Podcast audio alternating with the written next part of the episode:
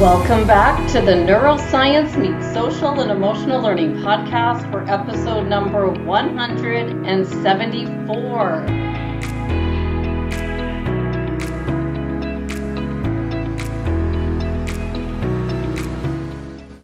With Dr. Francis Lee Stevens. He's taught a variety of classes in psychology and neuroscience, and his research focuses on affective neuroscience applications to psychotherapy. Today, we'll dive deep into his new book coming out this fall Affective Neuroscience and Psychotherapy A Clinician's Guide for Working with Emotions.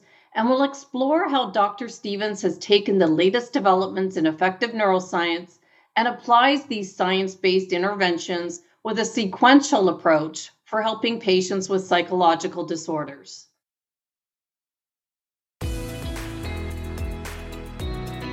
I'm Andrea Samadi, author and educator from Toronto, Canada, now in Arizona, and like many of you listening, have been fascinated with learning and understanding the science behind high performance strategies that we can all use to improve our own productivity in our schools, sports, and workplace environments.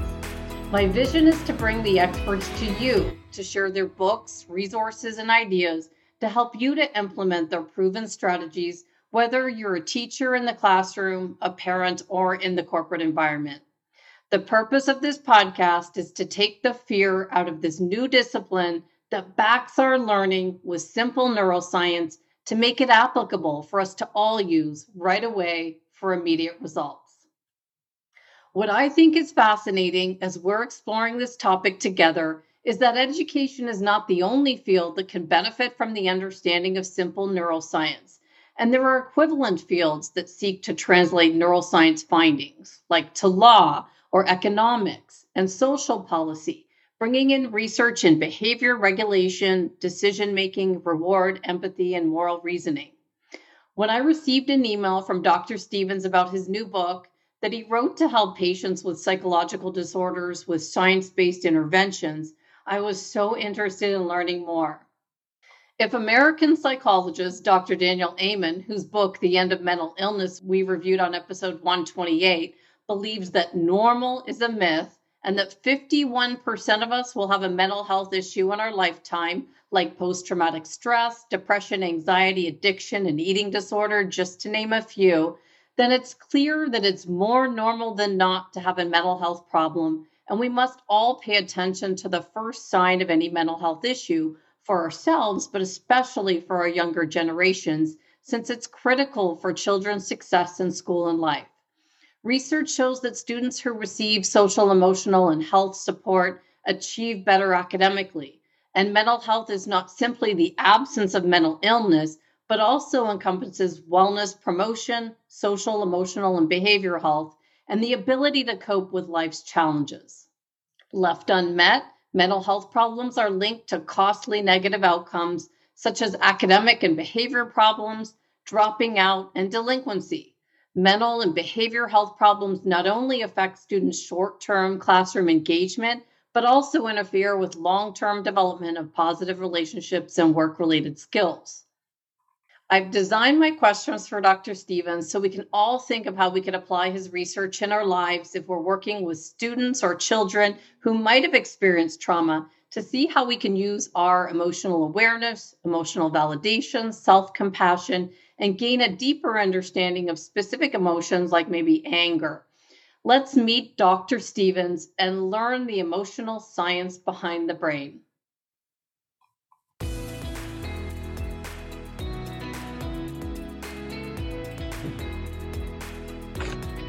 Welcome, Dr. Stevens. Thank you so much for meeting with me today to dive deeper into your new book coming out this fall Affective Neuroscience and Psychotherapy A Clinician's Guide for Working with Emotions. I am thrilled to have this opportunity to speak with you. I'm really excited about it. This is a, a book that I've been thinking about and uh, kind of working out, at least in my mind, for a long time. And I think it can be really big paradigm change in terms of how we approach psychotherapy. So I'm really excited to get the word out about the book. Oh, for sure. And I'm excited about the questions. I was actually reading your book over the weekend. And, but before we get to the questions, I've got to ask about your background. and what led you to working in the field of psychotherapy. But I've got to mention something I heard recently while, you know, doing the research over the weekend. I listened to the Science of Psychotherapy podcast you did, and you did that last month. And I had to actually stop and listen to make sure I heard it right. Did you actually work as an improv comedian? Uh, and then I wonder, what did you take from that experience to bring into your work as a psychologist? I was. I was an improv comedian um, when I was getting my master's degree at the University of Albany, and that was kind of a, a weekend job. It was very fun. We traveled different colleges and performed improv shows. And I do think uh, that those skills did, I do apply those to psychotherapy. And if you know anything about improv comedy, it's always yes and. You never negate the person. You never say, "Oh, that's that's not a gun." You're not supposed to say that. You always add to the scene. You're amplifying. And so with therapy, you never want to kind of negate the client, negate their experience. You always want to kind of go with the flow um, to listen too, right? So in in improv comedy, they always say you want to get out of your head. You want to be there. You want to be listening. If you're trying to think about something funny to say, you're probably failing. So if you think about, okay, I'm going to do this to the patient. I'm going to help the client this way. You're probably not listening to what the client's telling you. And maybe you need to slow down and pay attention and just trust that you know your natural skills and abilities as a therapist will come out uh, in response to what the client needs. I don't have to say, "Oh, I've got this set thing that I have to do." That's super important.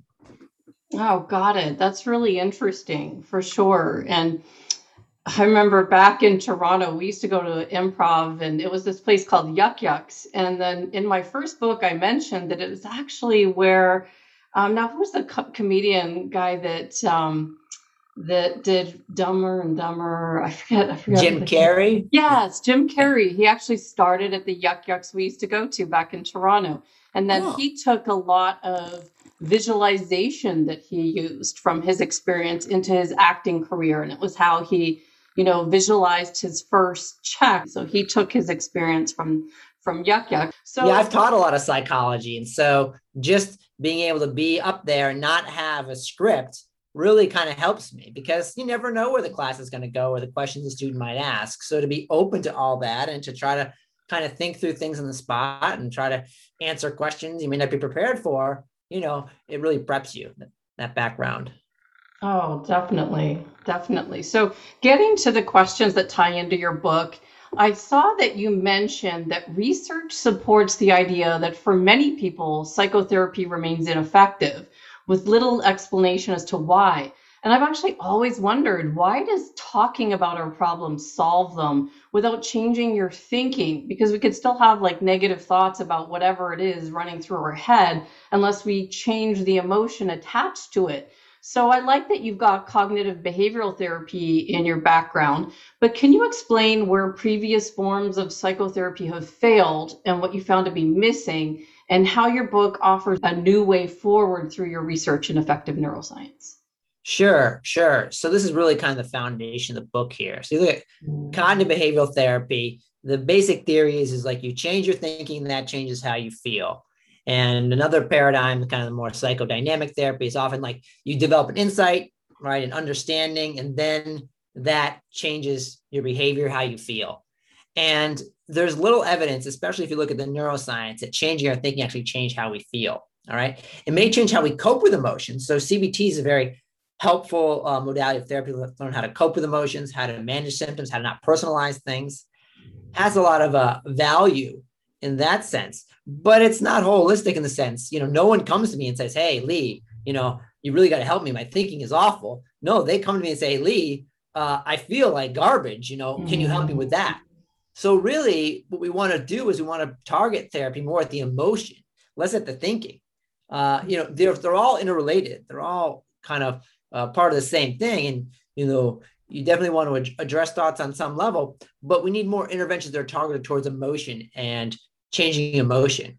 And if, as we talk more, and in the book, we talk about things like affect reconsolidation that actually to really change traumatic emotions difficult feelings, you need to kind of pair that with uh, opposite emotions as you activate emotion. So, really, we need to kind of think about um, how we approach psychotherapy and look towards like, well, we're not just trying to manage the symptoms, we're actually trying to change the feelings themselves. And that's going to give us a different approach towards how we can cure people. And I think uh, eventually increase the effect size and make psychotherapy a much kind of sounder and better science. Definitely. When I think about it, and I would always talk about this process that I learned just to stop the thought, like say stop. I never really thought about the emotion behind the thought. It was just like this thing is bothering me. And then when you're doing certain things where you're not focused on your work, it comes back into your head. I'm still not addressing how that thought was making me feel, right? That's I'm missing exactly. Yeah so if you look at the science, it looks like probably an emotion or an experience is probably driving that thinking. So say like some anxiety, right? You know, maybe you're worried about something, right? And so we can do all these therapeutic interventions that are commonplace now, uh, mindfulness, letting go of a rumination, uh, you know, cognitive reappraisal to change that thought, to let go of it, to make it better. Mm-hmm. And that stuff is helpful, but it doesn't necessarily understand like, well, what's driving that thought? And if there's a an anxious uh, feeling or notion, I know I'm not good enough, or you know I'm a failure, right? Some sort of deeper feeling there. Then we want to address that for kind of long-term, enduring, as Richard Lane would say, therapeutic change. We don't just want to manage the symptoms of like letting go of the thought because you know that'll help, but you may always have what's driving that thought there, and we want to try to change that itself. Got it, got it. And I think I asked this a little bit later, but uh, it, it's relevant now. So let's just say I figure out, um, you know, I've got this thing that's bothering me, and I dive deeper into the emotion behind it. And I see, you know, like, does it help to go back to childhood and see, you know, find the roots of why I'm thinking this way? Is that one of the ways that you're helping people solve it? How how do we know? Yeah, great question. I mean, that's that's one of the kind of the psychodynamic approaches, right? You have to kind of go back to childhood and unlock those memories, and that changes things. And you know, I don't think you have to have some sort of prescription when you go back, but you do have to deal with your feelings, which is really hard. You know, emotions are difficult. I mean, that's why maybe sometimes we gravitate to more of these kind of cognitive approaches because we're not dealing with these kind of icky emotions. And so maybe there, you know, I tell my patients like you don't necessarily have to go back to childhood. But if you have an emotion from childhood that's affecting you now, well, we got to deal with that emotion. That's that's causing a problem. So if you've got some sort of like um, you know, deep feeling started from childhood, you feel worthless or you feel no good. You know, we have to address that feeling. And it's going to be very difficult to address. It's very uncomfortable. It's not pleasant. We, we typically try to avoid it. We defend against it. But if we can, you know, be kind to that feeling and, and work with it, then we can make make some therapeutic change. Got it. So you know, this weekend I was working on my questions for you, and my husband's out doing some work at his uh, local sheriff's office here in Arizona. He does some work in his spare time. And so I'm at my desk. He comes home, and I'm always curious to hear what he sees in the field as it relates to mental health. And what he shares when he gets back is always eye opening, especially if we've never dealt with someone who's struggling with mental health in a serious way. And I just shake my head because the stories are outrageous for someone who works directly with people who struggle with mental health and what have you seen with the outcome of treatment for someone getting better versus staying on the same path? Yeah. So uh, a couple things there. One thing is like talk about your husband. You know one thing i've, I've noticed is um, you know all emotions are valid. You know they may not make sense. They may not be germane to the situation. They could be something left over from childhood but they're all real. They're all within us. They're none of none of it is just like um, you know the emotion itself is a problem. Uh, all the emotions are, are, valuable now you're asking well what what makes maybe the difference between some people that they get better that overcome this and some people that don't? And really it has to do with our ability to be able to activate and, and manage and change that initial feeling. So there's a couple things there. There's ability to kind of like uh, be aware of it uh, recognize what that deeper feeling is.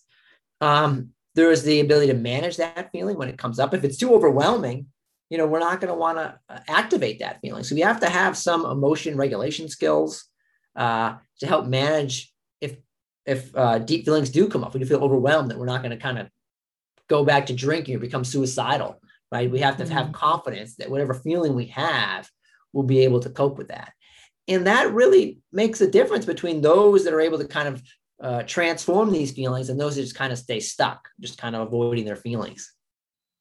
Got it. So sometimes he goes back to the same location and sees the same people doing the same things and having the same problems. And a part of me just wonders do people just give up on people that are having the same thing? Do you ever see someone and think, "Oh goodness, I can't help you. You're you're not going to change," or do you have hope for every single person? Like they're a maybe you know. I'm idealistic. I probably fall on the end of the hope. I mean, you can you definitely see these patterns where it happens again and again. But I always try to be curious and think beyond that. You know, mm. what's what's happening that I'm missing, right? Um, I, I always make the assumption that people aren't trying to ruin their lives. They're not trying to mm-hmm. sabotage themselves. So what's getting in it? And I often find it's like it's maybe it's an unaddressed feeling. It's some sort of weird dynamic that keeps playing out in their life that they're not even kind of privy to. And if we can kind of uh, take a step back, look at that, and be curious about it, and be willing to have those feelings, then we can start to say, "Oh, well, when this happens, I do this, which causes this," and then we get into the same fight every time. Right. You see this in couples therapy all the time. They come in, they mm-hmm. fight about the same thing over and over again. Nothing ever gets better. So, you know, a lot of times it's like, okay, let's slow down and pay attention what's happened to us in the moment. Got it. Got it. That makes sense. Well, looking at the table of contents of your book, I see part one, you talk about the science and you've got your argument for a new approach to therapy. And then Part two, you've got the practice where you walk us through how we've got to cope with understanding our emotions. Can you just explain both parts of the book and how you've been intentional with how you introduce topics for us? Yeah, great question. Well, you know, I never wanted to write a book. This is not really something that interests me. You know, it's a lot of work, it's time consuming, but I really wanted to put these ideas together and down on paper. And I thought, well, you know, the most important thing here is like for clinicians to have some skills to be able to work with, to be able to change uh, patient outcomes for the better. But I also wanted to say, like, you know, and I studied neuroscience and my postdoc, and that's is I wanted to explain, well, why is that? Why, why are we using this approach? Why is it better than, say, another approach? And so I wrote kind of the first section on the, the, the neuroscience, the affective neuroscience. So the science section is kind of more of the you know, nuts and bolts of it. May not interest all the readers. They may want to skip through that. Uh, the, the second section more of the practice and how do you put that in, into uh, practice with a with a client, you know, if you're a therapist, what can you use? And I tell people try not to read the book cover to cover. You know, find what you need there because although I, I lay it out sequentially, different patients might be in different processes and you might be working with different emotions. You might have to kind of go to that emotion. And there's all these kind of notes in the book to kind of go back. If you want to learn more about why desire you know mm-hmm. causes that we can look at the dopamine circuit and you can read about that. But if you just want to help the client just go ahead with this for now. So it's a book you can really kind of come back to and kind of grow as you learn more as you want to get more involved in the science you can kind of go back to that first section and read through that. If you're just kind of looking at okay how do i help a, a patient with jealousy? Well we can just go right to that section Got it. And I, am always thinking about how do we apply this to educators in the classroom, because that's a, a, lot of our listeners or our teachers or people in the workplace that just want to have a look at this. And teachers are now having to have all these roles with dealing with children with trauma. How could a teacher use this? Do you think? Oh, yeah, there's a big push now for the social emotional learning. Yeah. You know, and there's more and more research that, you know, if you're uh, not doing well emotionally, it's hard for you to kind of engage in cognitive development and right. and develop those kind of parts of our brain that we typically associate with education. Mm-hmm. So we want to address, you know, our students' feelings. We want to address their concerns, and you know, if they are say overwhelmed with anxiety in the classroom, that we we tend to that that we help them manage that anxiety work through it go past it so that they can then be in a position where they can come into that classroom and learn uh, you know, teachers dealing with trauma, it's like, oh boy, like you've got kind of two caps now. Not only are you trying to teach the basic ABCs, but you're also uh, trying to, you know, uh, be a social worker and help them find the right services. And so it's a lot, but I uh, recommend that you always want to validate what they're going through, their mm-hmm. feelings, and try to help them connect to the right resources to to get these emotional issues resolved so they can kind of maybe engage more in the traditional kind of cognitive role of the classroom definitely and, and seeing how learning happens in the brain is helpful. Would you have any of the chapters you can think that a teacher should look at? So if you look at the the brain, like you know, like uh, very much like emotion is tied with with learning. And I think we were talking at the beginning. It's like you had uh, Bruce Perry on, and you were saying, well, he made it seem so much fun, and I I enjoyed that so much, right? So it's like mm-hmm. when you're enjoying something, when you're invested in it, it you know learning doesn't have to be something where you're sitting down and trying to memorize facts. That seems like a waste of time to me. It should be something where you're kind of excited about things, you're kind of opening up new ideas. And that really is an emotional process as much as it is a cognitive one. Definitely. I remember like back to some of our earlier episodes, we had Marc Brackett on, and he wrote the book Permission to Feel and you know just talked about how you know many of us have been raised to hide our emotions so i like how you actually listed some of the emotions and we talk about um, Jaak Panksepp on the on the podcast and some of the emotions in the brain that he talks about but what should we all know about our emotions and how our brain processes them so we don't get stuck in life yeah so uh, a good example here, and I always tell my clients about this is kind of, you know, Leslie Greenberg's research on secondary and primary emotions, which is like, you know, mm-hmm. sometimes, you know, and I always do the same. This is why we have depression. You know, somebody's like, oh, I have depression. I need to take medication for it. It's like, no, probably if you're depressed, there's probably a problem there, something going on in your brain that you want to address. You know, we don't mm. just, you know, it's very, it's very rare. I mean, I think there's certain genetics and certain, you know, biological factors that can contribute to it, but we usually just don't feel depressed for no reason. So it's like, you know, say someone dies, we're sad, right? We're going to be mm-hmm. sad. Something I can do about that. Something I should do about that. That's a loss. We want to grieve that, right? But sometimes mm-hmm. we're sad and we don't want to grieve that loss. We don't want to accept those feelings. We want to accept that death. So we push it down. But the feelings are pushing up. So if you see that, that's a state of dissonance right there. Mm-hmm. You know, we're in conflict with ourselves that we want to feel sad, but we don't want to let ourselves feel sad. And in that stuck state, we're going to have psychopathology. We're going to have depression, anxiety. And so we want to do that's something I can fix is we take the lid off that. If we can accept those feelings, allow ourselves to grieve, have those feelings, let them pass, no longer are we in that stuck state of depression. We're moving forward and now there's space to grow. You know, we're not in a negative feeling anymore. That's a secondary emotion. The primary emotion is sadness. That's natural. We're going to feel that. But a secondary emotion comes when we're in that stuck state, we, where that never changes. That's suffering. Study Buddhism.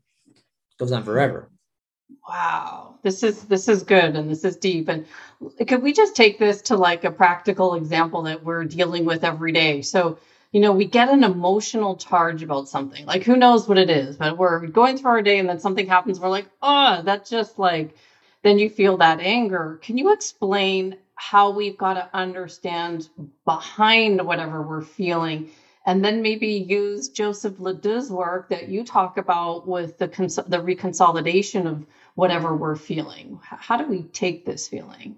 What sure. Great. Another great question here. And in the book, I tell this story about. I used to work at the VA with veterans, and they had a lot of them had road rage. It seemed like a common theme for these veterans. So they come to my office, and a lot of times, like, you know what? I'm sorry, my anger got out of control. You know, I got to stop it. I'll control my anger better last time. You know, l- let me get out of here you know, some someone cut out in front of them and they would just go into a rage and they want to drive that person off the road. And then they would feel bad about it afterwards. And they would just say, I'm sorry, it's my anger. But if I could kind of get them to sit down and be curious and be with their feelings, you know, they had a lot to be angry about. You know, they had gone to wars they want to go to, they did things they want to do, right? And so they were made to feel angry. They were put in situations that they had no power. And whenever you're in a situation like that, it's going to make you angry. So these mm-hmm. veterans had a lot of anger. Now, what happened is someone pull out in front of them. If someone pulls out in front of you, like it makes us all angry. You know, no one likes that. But for the normal average person, they don't go into a rage. There's like maybe they beep their horn or at the stop sign and say, "Hey, be careful! You almost hit me there. You know, just you know, watch where you're driving." But these guys would go into a rage. They would go crazy, and um, what would happen is is it would activate all these past feelings, all this past anger from things that happened in the past. And so they're in a rage. And so rightfully so, this rage, this anger makes sense. It's just not mm-hmm. germane to the situation. It's just not about the little lady that pulled out in front of them. All right. It's about all their past anger. So if I get them to recognize, hey, this road rage, it's not about this person that pulled in front of you. You just got to, you know, not get so upset about it.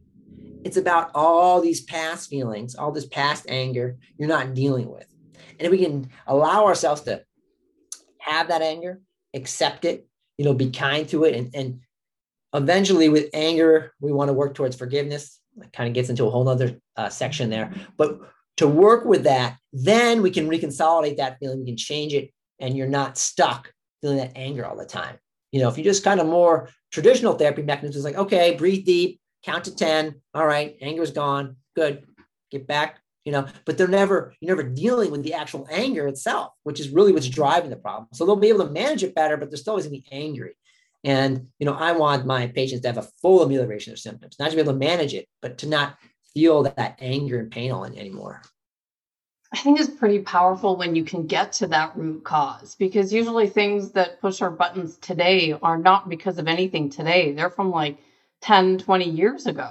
Yeah, I tell my if something really upsets you or really reactivates you, it's probably not about the current situation. It's probably about mm-hmm. the past. Right. Right. But people have to do a little bit of work to dig to figure that out. It's normally not right like in their thought process, right? They're thinking, oh, this thing is really like really- yeah, I would say in general, we typically over attribute our feelings to external things mm-hmm. and under attribute our feelings to internal things, which is how we feel inside, maybe emotions we've been carrying around from the past. Mm-hmm. And how do you get people to dig into that? Is it just through when they come to see you? Do you do, give them homework or? Well, I really encourage my patients to allow themselves to have the feeling. And if they can recognize, oh, here's the feeling, and there's no one out there bothering me, you know, no one's stressing me out, no one is on my case, and I'm still upset, I'm still anxious, I'm still angry, then they can start to take some ownership of that. Like, oh, maybe that's not about my boss, or maybe that's not about my wife that's giving me a hard time. Maybe that's actually something to do with me. And I need to kind of take a look at that and take some ownership of it. And when you do that, when you can take ownership of the feeling, well, now you've got control over it. If you're always blaming your boss, it's like, well, we can't change your boss. And so, oh, well, now I'm stuck. What more can I do? I give up. But if we can say, well, a lot of that feeling might come from within you, maybe from feeling powerless in the past or what have you. Mm-hmm. Okay now we can fix that because we have that's within us. We have control over that. Got it. And, it. and it takes kind of you having to stop and be mindful because we're so busy. Who has time? It normally yeah, yeah. Most people are like, oh, the you know the, the traffic's the problem. Yeah. My boss is the problem. And it's like, well, actually, wait. I'm stressed out every day. Maybe it's something to do with me. Mm-hmm. Oh, this is good. This is good. So, so the next question covers brain network theory, and I I love seeing that when I looked through your table of contents. And we cover it on episode 48 with the idea that uh, with learning, we've got to be able to switch between the central executive network and the salience and the imagination to have those flashes of creativity with learning. Um, so with with what you talk about in your book, how do we learn to integrate our entire brain so that we can make better decisions by using our networks?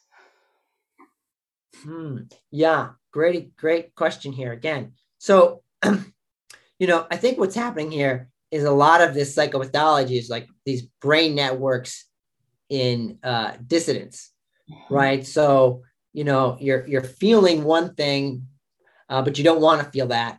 So you push it down. And so, you know, your uh, your salience network writes like saying, hey, you should be sad about this, but you know, your central executive network, like, well, I don't want to deal with this right now, not a good time. So you push it down.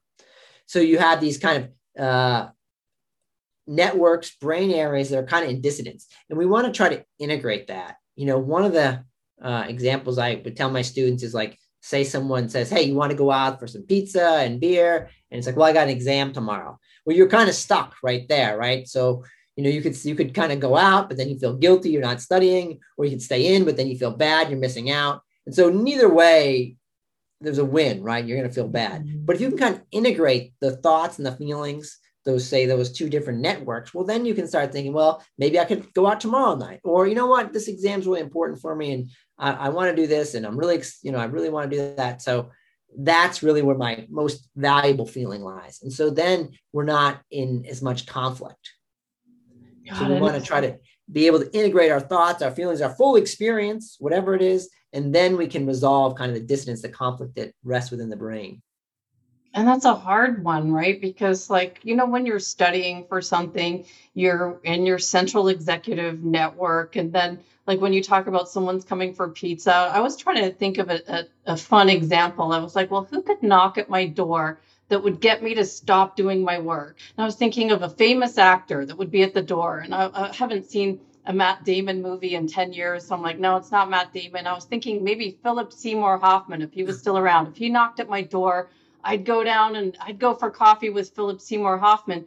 But that's my feeling brain, you know, like I'd love to have a chat with him, but I got all this work to do.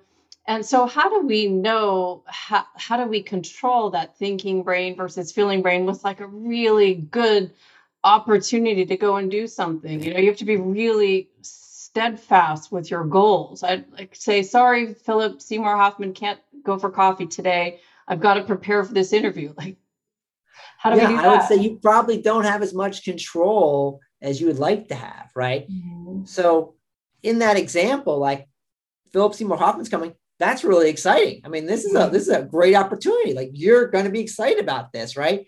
It's going to be hard to say, well, let me put my, you know, uh, let me put put that aside and tell him I can't see him right now because I have to prepare for this interview. I mean, that's going to create that kind of natural dissonance that we talk mm-hmm. about. Mm-hmm. And this is where you see pathology developing, right? If you're, say, you know, under the age of like 12 or 10, you're just going to go see Philip Seymour Hoffman. Like, you're not going to think about homework at that point, right? right. You don't have that kind of frontal cortex developed mm-hmm. yet to things. And those individuals, they don't have psychopathology. They're mm-hmm. happy, right? Now you get above age 12, and if you look at like Inside Out, it's a great example. It's the movie. Mm-hmm. But then you might say, well, you know what? I can't spend time with Philip Seymour Hoffman right now. I have to, I have to study. Well, you're going to be in conflict. And if you feel shame because it's like, you know what, I feel guilty or I feel shame that I shouldn't even get excited about Philip Seymour Hoffman when I know how important this interview is. Well, now you're pushing your feelings down even more. All right. You're to, it's going to cause more pathology and you're going to be in this state of dissonance and maybe you'll get the interview done, but you won't enjoy it. You won't be happy, and you're going to be in this this state of pathology. Wow, that's good. That's really good. And so, so what's the best thing to do is to um, what what would you do? You've got something really important, yet you feel that cognitive dissonance. You do you choose work first? Oh, this is a great question, right? Because work's very important. So what do I do? You know, and I I had to do a lot of this. You know, when I was writing this book, right? It's yeah. like okay, beautiful day out, but I want to get this chapter written so I can meet my deadline, right? Mm-hmm. So what what what I do is I say I acknowledge, oh, it's a beautiful day out. Oh, Philip Seymour Hoffman's here. Like I do have that feeling. Like mm-hmm. you know, I can't control that. Like that's how I feel. I tell you, you can't control your feelings. You can only control how you respond to your feelings, right? right. And I say, okay, you know what? Like I'm not going to totally deny that feeling. I might say, Philip Seymour Hoffman, hey, can you meet me at noon? Or, yeah. well, I'm going to work for a couple more hours. And, you know, and I also recognize that I really want to write this book. I really want to get prepared for this interview. This is really important to me. I'm really excited about this. You know, if I hadn't written this book, I wouldn't be here sitting to you and have this opportunity. And so I remind myself of all the valuable things that are going to come out of me, you know, sitting down and kind of writing this chapter, even though maybe I'm missing a bit of uh, sunshine out there. And when I do that, I, I, I get excited about writing. I get invested. And so mm-hmm. I enjoyed writing this book for the most part, you know, and that made it doable, you know. Um, if it was a slog, I would probably be, you know, trying to find something Seymour Hoffman and see if we go outside with me because it's a beautiful day out. Right. Oh, this is that that's a really good way of thinking about it because there's so much more to what you're doing that you can look past going and hanging out with somebody or enjoying the day. There's there's this other vision that you put your mind on that yeah, and if it was Philip Seymour Hoffman, believe me, I would have shut my computer down and I would be out the door with him. Mm-hmm. And that's okay, right? Because that's something I'm really excited about. But if it's something that's less exciting, I got to remind myself that's like, okay, wait, you know, I'm really invested in this. This is, has a lot of meaning towards me. And I'm going to, uh, you know, do this even though maybe I have a some of an inclination to run outside. Oh, I like this. this. These are great answers. So we've we've actually covered Joseph LeDoux's concept of memory reconsolidation on one of the episodes, and you address in your book you call it affect reconsolidation. Can you share what you've learned with your research and what strategies you offer with this idea to help people to overcome negative emotions associated with past trauma that could be impacting or damaging their life? Yeah.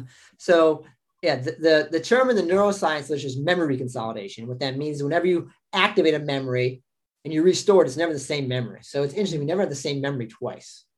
So we're always remembering a memory. So I remember my child, but I'm actually remembering remembering my childhood. I don't actually mm-hmm. not there.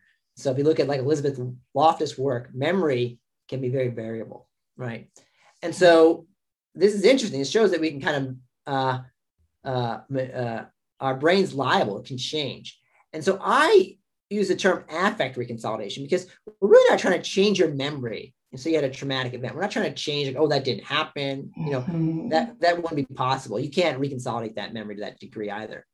We're trying to change the emotion. So that's why I call it affect reconsolidation. We're not trying to change the memory around that event. We're trying to change the emotional nature around that event. So instead of a traumatic event being something that I can't accept or deal with or handle, it's something that's like, okay, I accept this about me.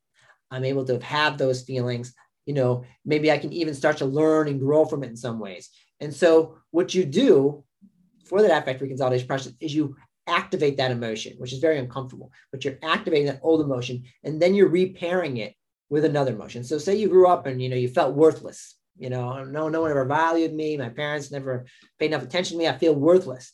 You want to activate that feeling and then you want to pair it with a feeling of worth. So i do feel worthlessness. That does exist with me but i also have another feeling right? And I even say to my patients, well, you're coming to therapy, you know, that takes effort. That shows me you have at least some worth for yourself. We're pairing those two feelings together. And my patients will say, my brain hurts when I do this because you're mm-hmm. pairing this like, okay, I have this unworth, but I also know I have worth. And then when you do that and you can rewrite the worth over the unworth, that changes. So then you don't have that activated feeling of unworthiness all the time. You're able to feel worthy about yourself as a whole and that overcomes say that childhood trauma that changes it it re- reconsolidates it so it's almost like you know i always thought before i started doing this work that our memories were like videotapes. You would just rewind and see the memory oh, again. yeah.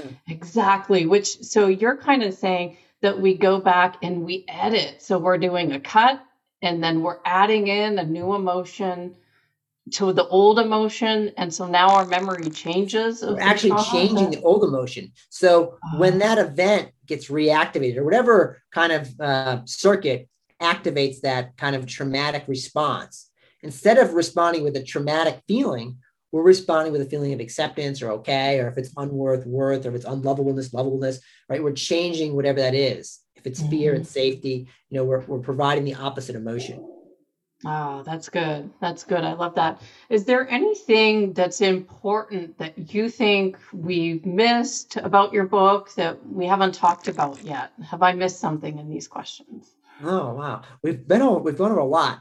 One thing mm-hmm. you know is that that distinction between internal and external, right? So when we talk about affect reconsolidation, these are internal emotions, but sometimes emotions are external, and we also like you know. Um, maybe we're having difficult with our difficulty with our family. And that might be a real emotion you know based on our real environment. And that would maybe involve a different type of treatment. So we might want to learn how to set boundaries. Or you know how to use i statements with our spouse right? So there can be other um, non-trauma based uh, uh, therapeutic strategies that can be available too that people might want to use as well that's also part of the book. Definitely, trauma is definitely something that needs to be addressed. A lot of patients have that, but not all patients do, and there's strategies for them too. Got it. So, just to sum up everything, your final thoughts if someone's picking up your book, what do you want them to know, and how do you want them to use it? Yeah. Hey, I'm frustrated with psychotherapy. Either I'm a therapist or a client, it's not working for me. Why not? Let me pick up Lee's book and see if I can take a look at this from another angle and see what I've been missing. Definitely. Dr. Stevens, I want to thank you so much for your time today. I've learned so much from flipping through your book. Oh, um, that's speci- great.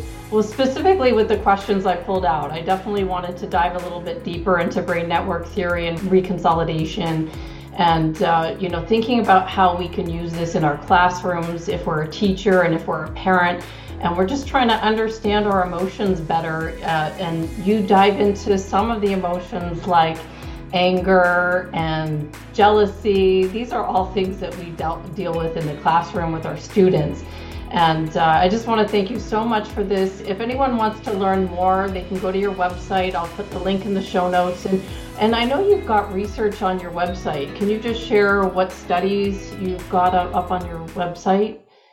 Sure. I, so I've, I've done a lot of research on this, both from kind of the emotional approach to therapy to some of the neuroscience. Um, I just posted um, uh, one recently, came out in the Journal of uh, um, Neuropsychology, and it's about empathy and compassion and pro-social behavior and how we can use compassion uh, to manage our empathy response to engage in pro-social behavior. And this is very important for any um, clinician that might be struggling with burnout or having trouble, you know, uh, you know, managing all the stress they're going through is how do we provide that self-compassion which allows that empathy which can help us engage in pro-social behavior to either you know be a good teacher or be a good therapist to be good to other people you know and it turns out if we don't have compassion for ourselves you know if we can't be kind to our own feelings it's very hard for us to have uh, empathy and concern for other people oh that's interesting for sure well, thank you so much for your time today. I'll put the links to everything in the show notes. And I appreciate the research you've done and for coming on the podcast today. Yeah, yeah. Please uh, reach out with any questions. You know, I'm always happy to hear. If you're enjoying the Neuroscience Meets Social and Emotional Learning podcast, please don't forget to subscribe so you'll stay up to date with our new episode. While you're there, please feel free to give us a review or a five star rating as it helps others find us. For more information on our programs, books, and tools for schools and the workplace, visit us at www.achieveit360.com.